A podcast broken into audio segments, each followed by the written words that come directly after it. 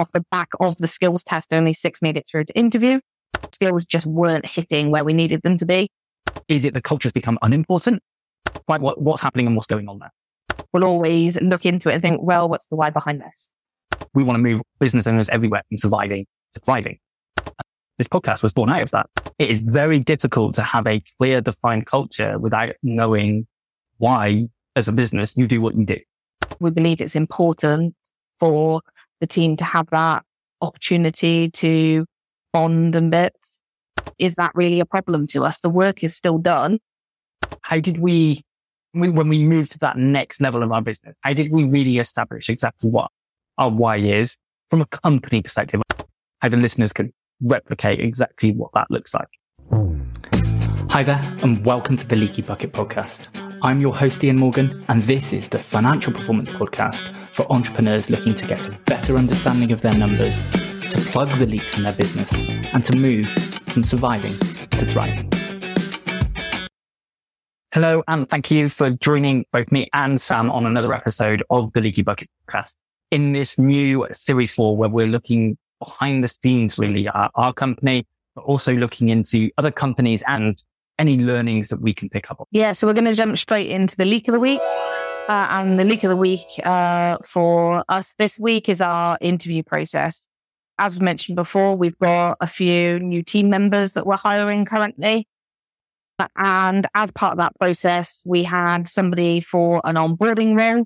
And we realized that although we have skills tests in place that people have to undertake before they get to interview stage, where we then test culture and we delve further into those skills, we realized that actually when people were getting through to interview stage, that their skills just weren't hitting where we needed them to be.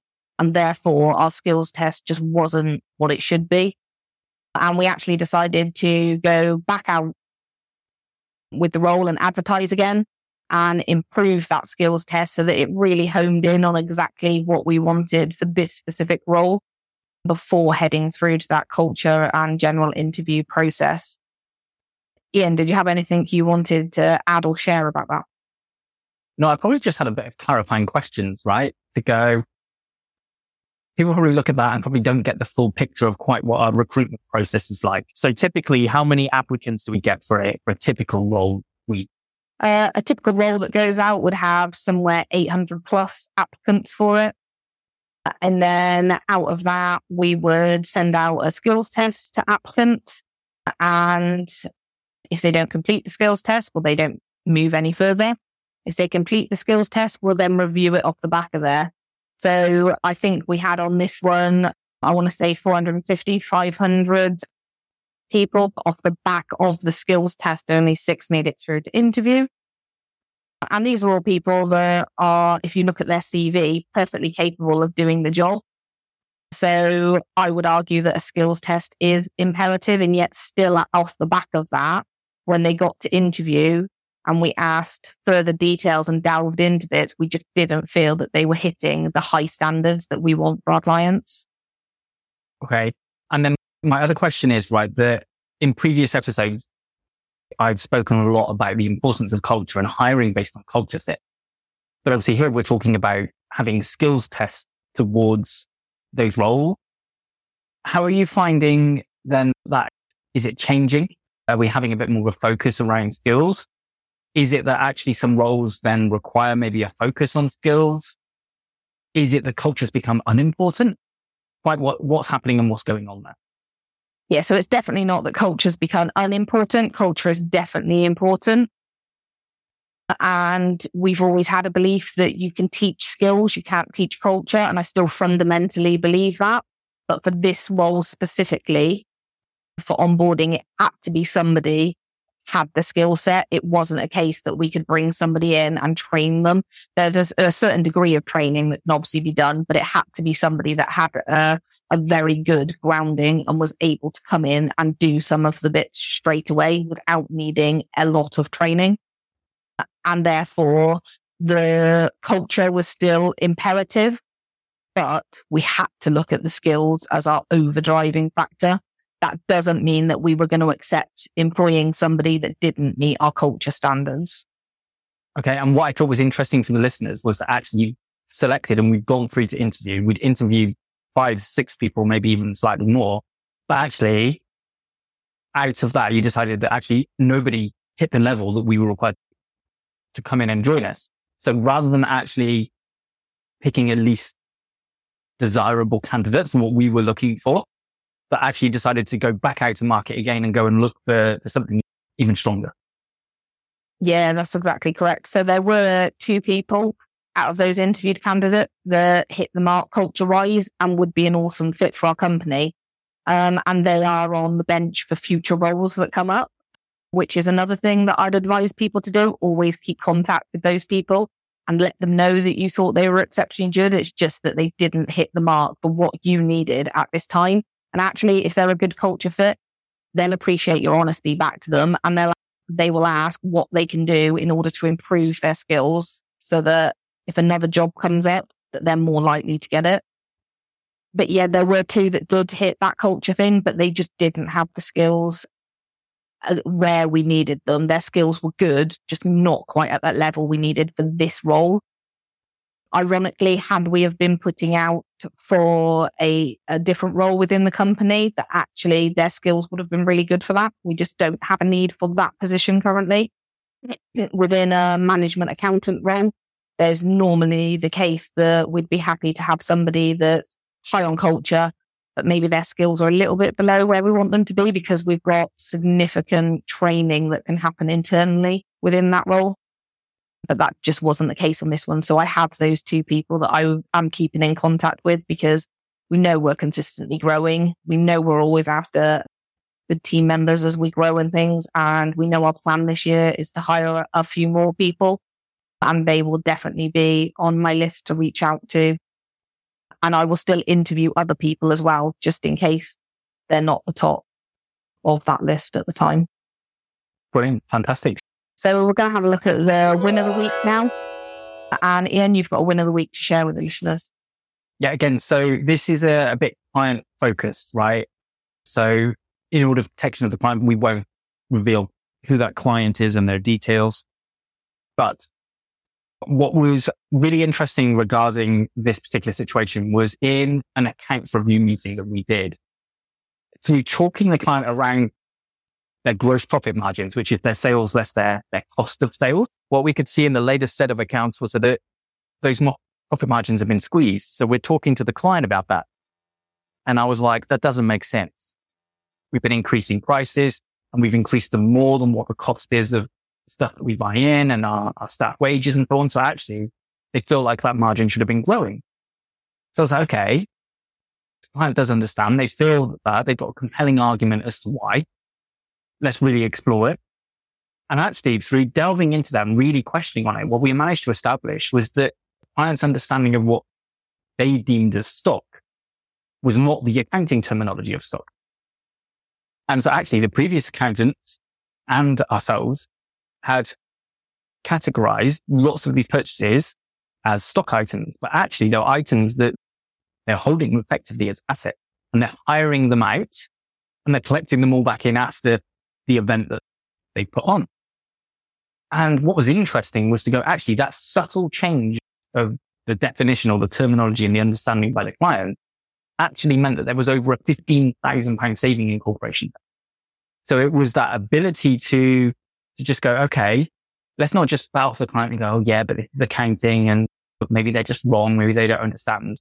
The client knows their business and they know it well. They were right to talk up to that and just go, yeah, but this doesn't feel right.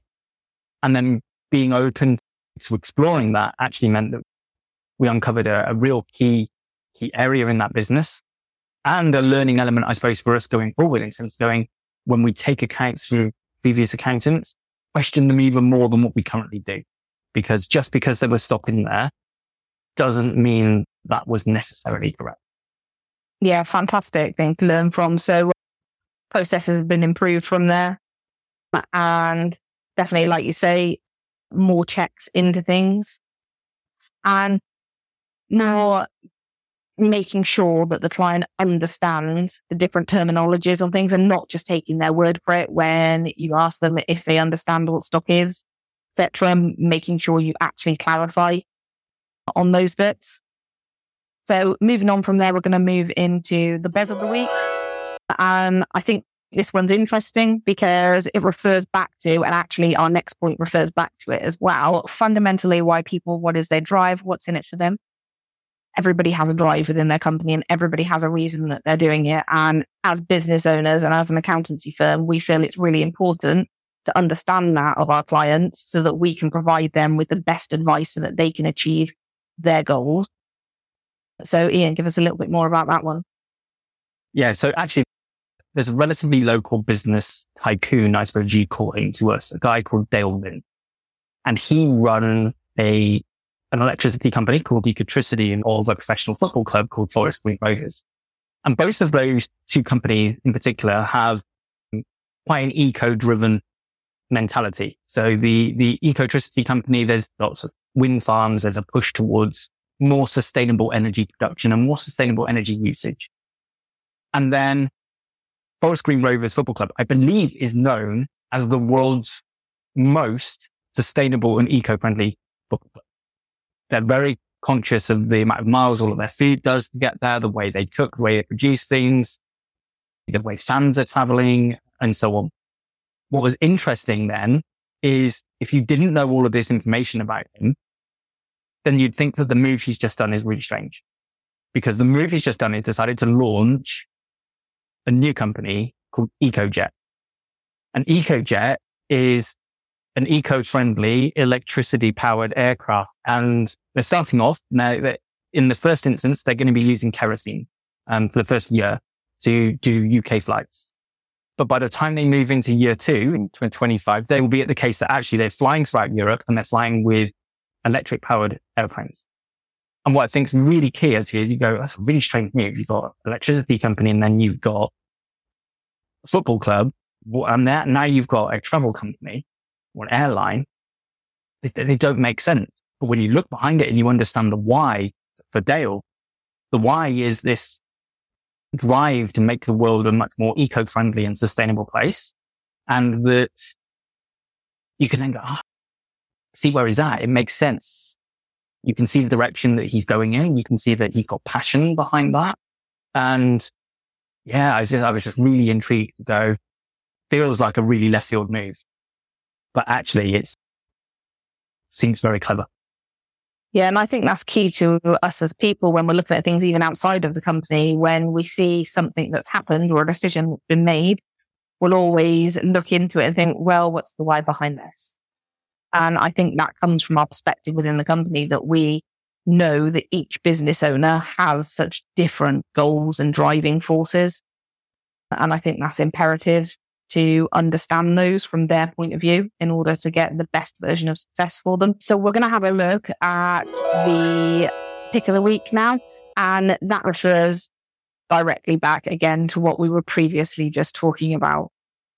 Yeah. So I think it's only sensible that, that actually, although haven't read it for a while. I, it's, it's an absolutely key book.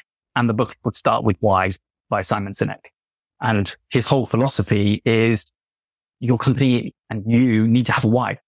And there needs to be a passion and a purpose for doing what you do. Obviously, we've already talked about Dale and how much he lives that.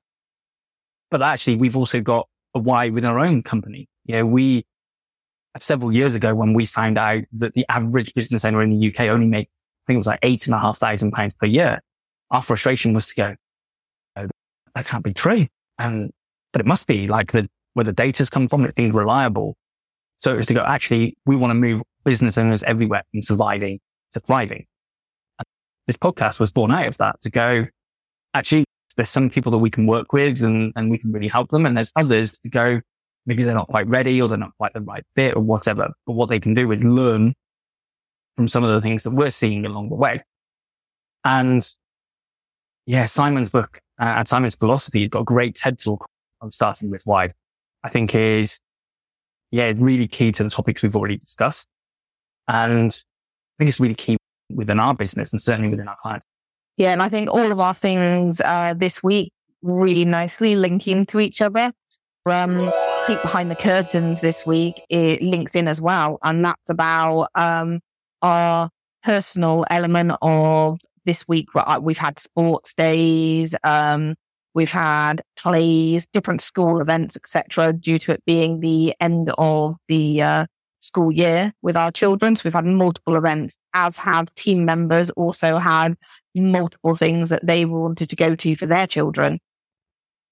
And I think our why of why we went into having a company is also a driving force on our personal side of being allowed to have that time we can go to those events, that we have the flexibility that even if it meant that we needed to work in the evening and bit, actually we can attend all those events and we're not missing anything out of our children's life. And that's part of my why for the company, but it has an impact elsewhere. And I suppose there's an element of making sure that all of our team members could do the same thing, that it's not just us that go to those bits.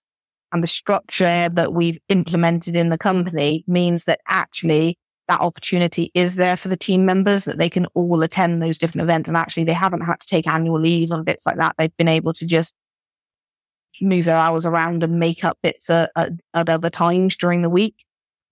And I think as we see the company growing and going forward, we'd like to expand on that and make it more accessible for team members in order to uh, go to appointments or things that they wish to attend and that they, the work can just, working hours can be moved around easily.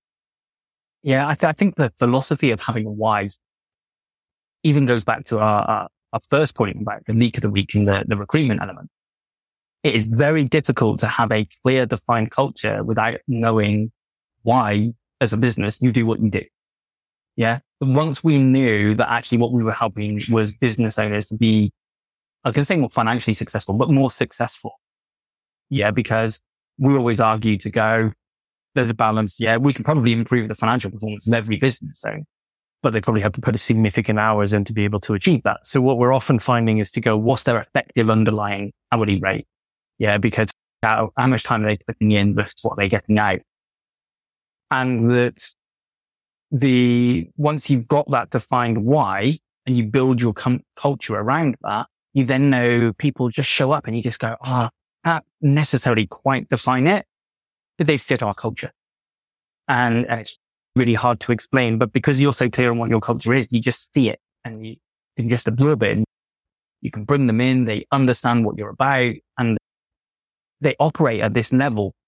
Like probably massively above maybe what they've even operated at before, because suddenly they're just in a culture that sees the world the way they see it and, and they're able to thrive.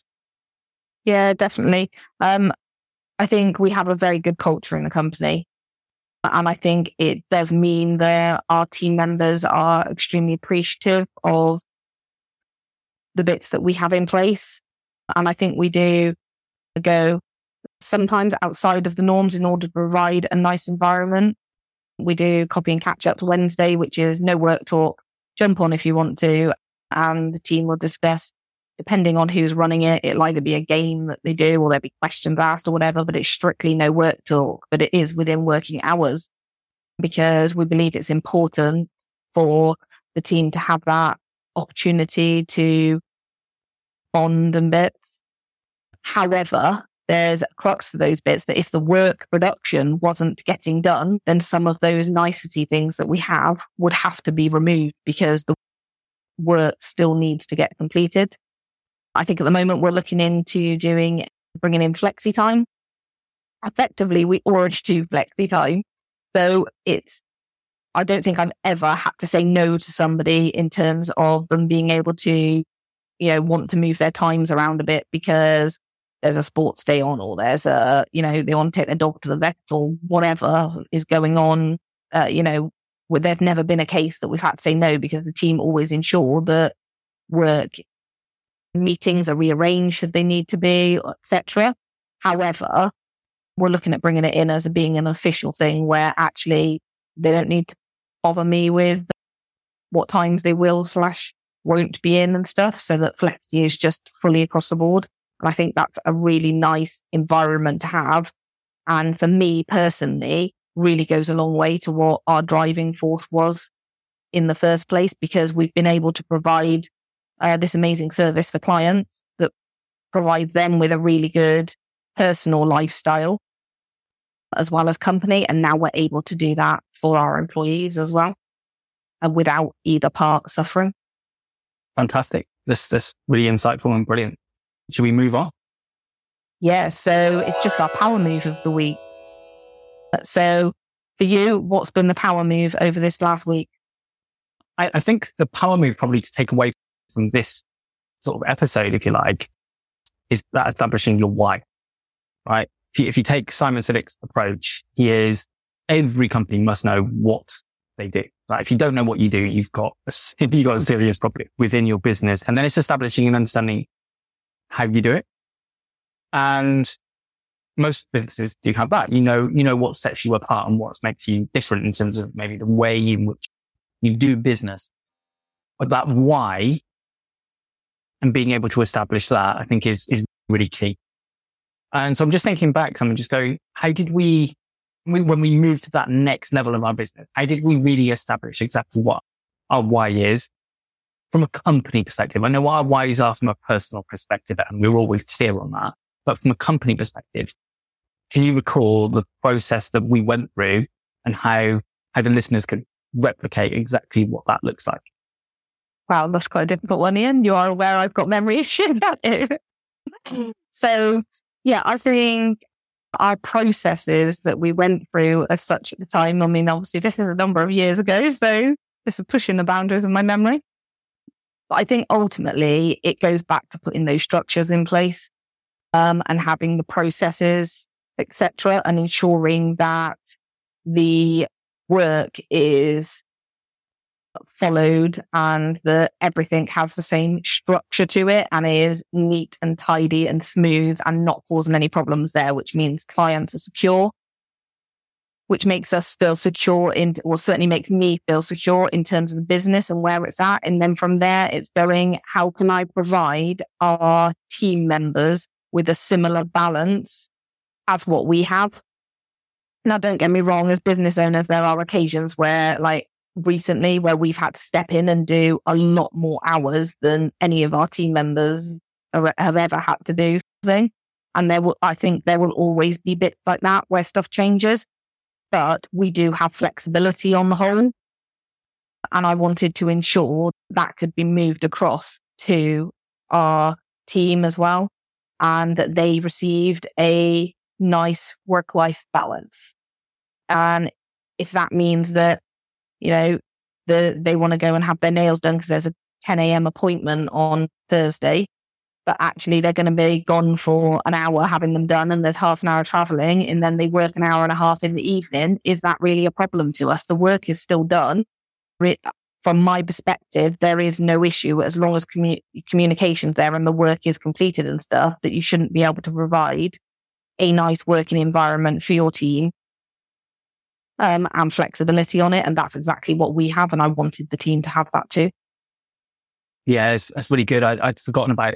I don't think necessarily forgotten. Maybe it's not just front of mind in that element to go, actually, there's a real big, there's a real big power move from having a why. Yeah. Why starts with going, we want to make this change and this is what we want to achieve for the world, or at least make an impact in achieving for the world. But actually it already goes wider than just us. Yeah. Our thing was that can we move business owners everywhere from surviving to thriving, including ourselves? But actually, it's gone then beyond that, and we've had to start to move our team in the same direction as well. They're getting the benefit of that. The we, we very much work on the philosophy. If we treat our team, we would love to be treated, they will in turn also treat our clients the way that we would love them to be treated. And yeah, I think there's a massive power beyond just the obvious, just to go, oh, we know what direction we're going in. No, we really understand. And we really built something that's very unique uh, and different based off the back yeah, and I think it's important to note as well that we have metrics in place. So we know if people are achieving the bits they need to in, or- in order that we know that clients are getting the very best service. So we have core values in place. We know our team aligned to them and we have our metrics in place. There's no reason why that flexibility can't be there it would be very easy for us to tell that was not working quite plan if the metrics aren't in place. If the metrics um, aren't in place and that person isn't achieving them, but they were before the flexible options, then actually you'd be looking at why aren't they now aligning core value wise? Because this is now an issue with the person not adhering to the workload and bits and the commitment of having those metrics in place and the promises they made in order to get those sorted. So you'd be looking at a different type of conversation. And I think with the team we got in place and how strong we are on those core values, we don't have those particular issues that occur. Brilliant. Fantastic little roundup then for the power move. And it's been great having you on again. Obviously, we've gone through some key areas. We've gone through some areas of recruitment and culture. We've gone through multiple different areas of understanding your why through Dale Vince and his various companies through to then how that affected on our company and also the effect on our, our personal lives as well. So it's been, in my view, another fantastic episode and thank you very much. Yeah, thank you. Uh, technically, that is me done soon as you uh, sold it to me as a couple of episodes in the first place. We'll see. Thanks so much for listening to this episode of the Leaky Bucket podcast. I'd love it if you could help spread the message by clicking subscribe and leaving a review. Also, please do reach out to me on LinkedIn and let me know your thoughts on this episode. You can also find more info and links in the show notes below. See you next time.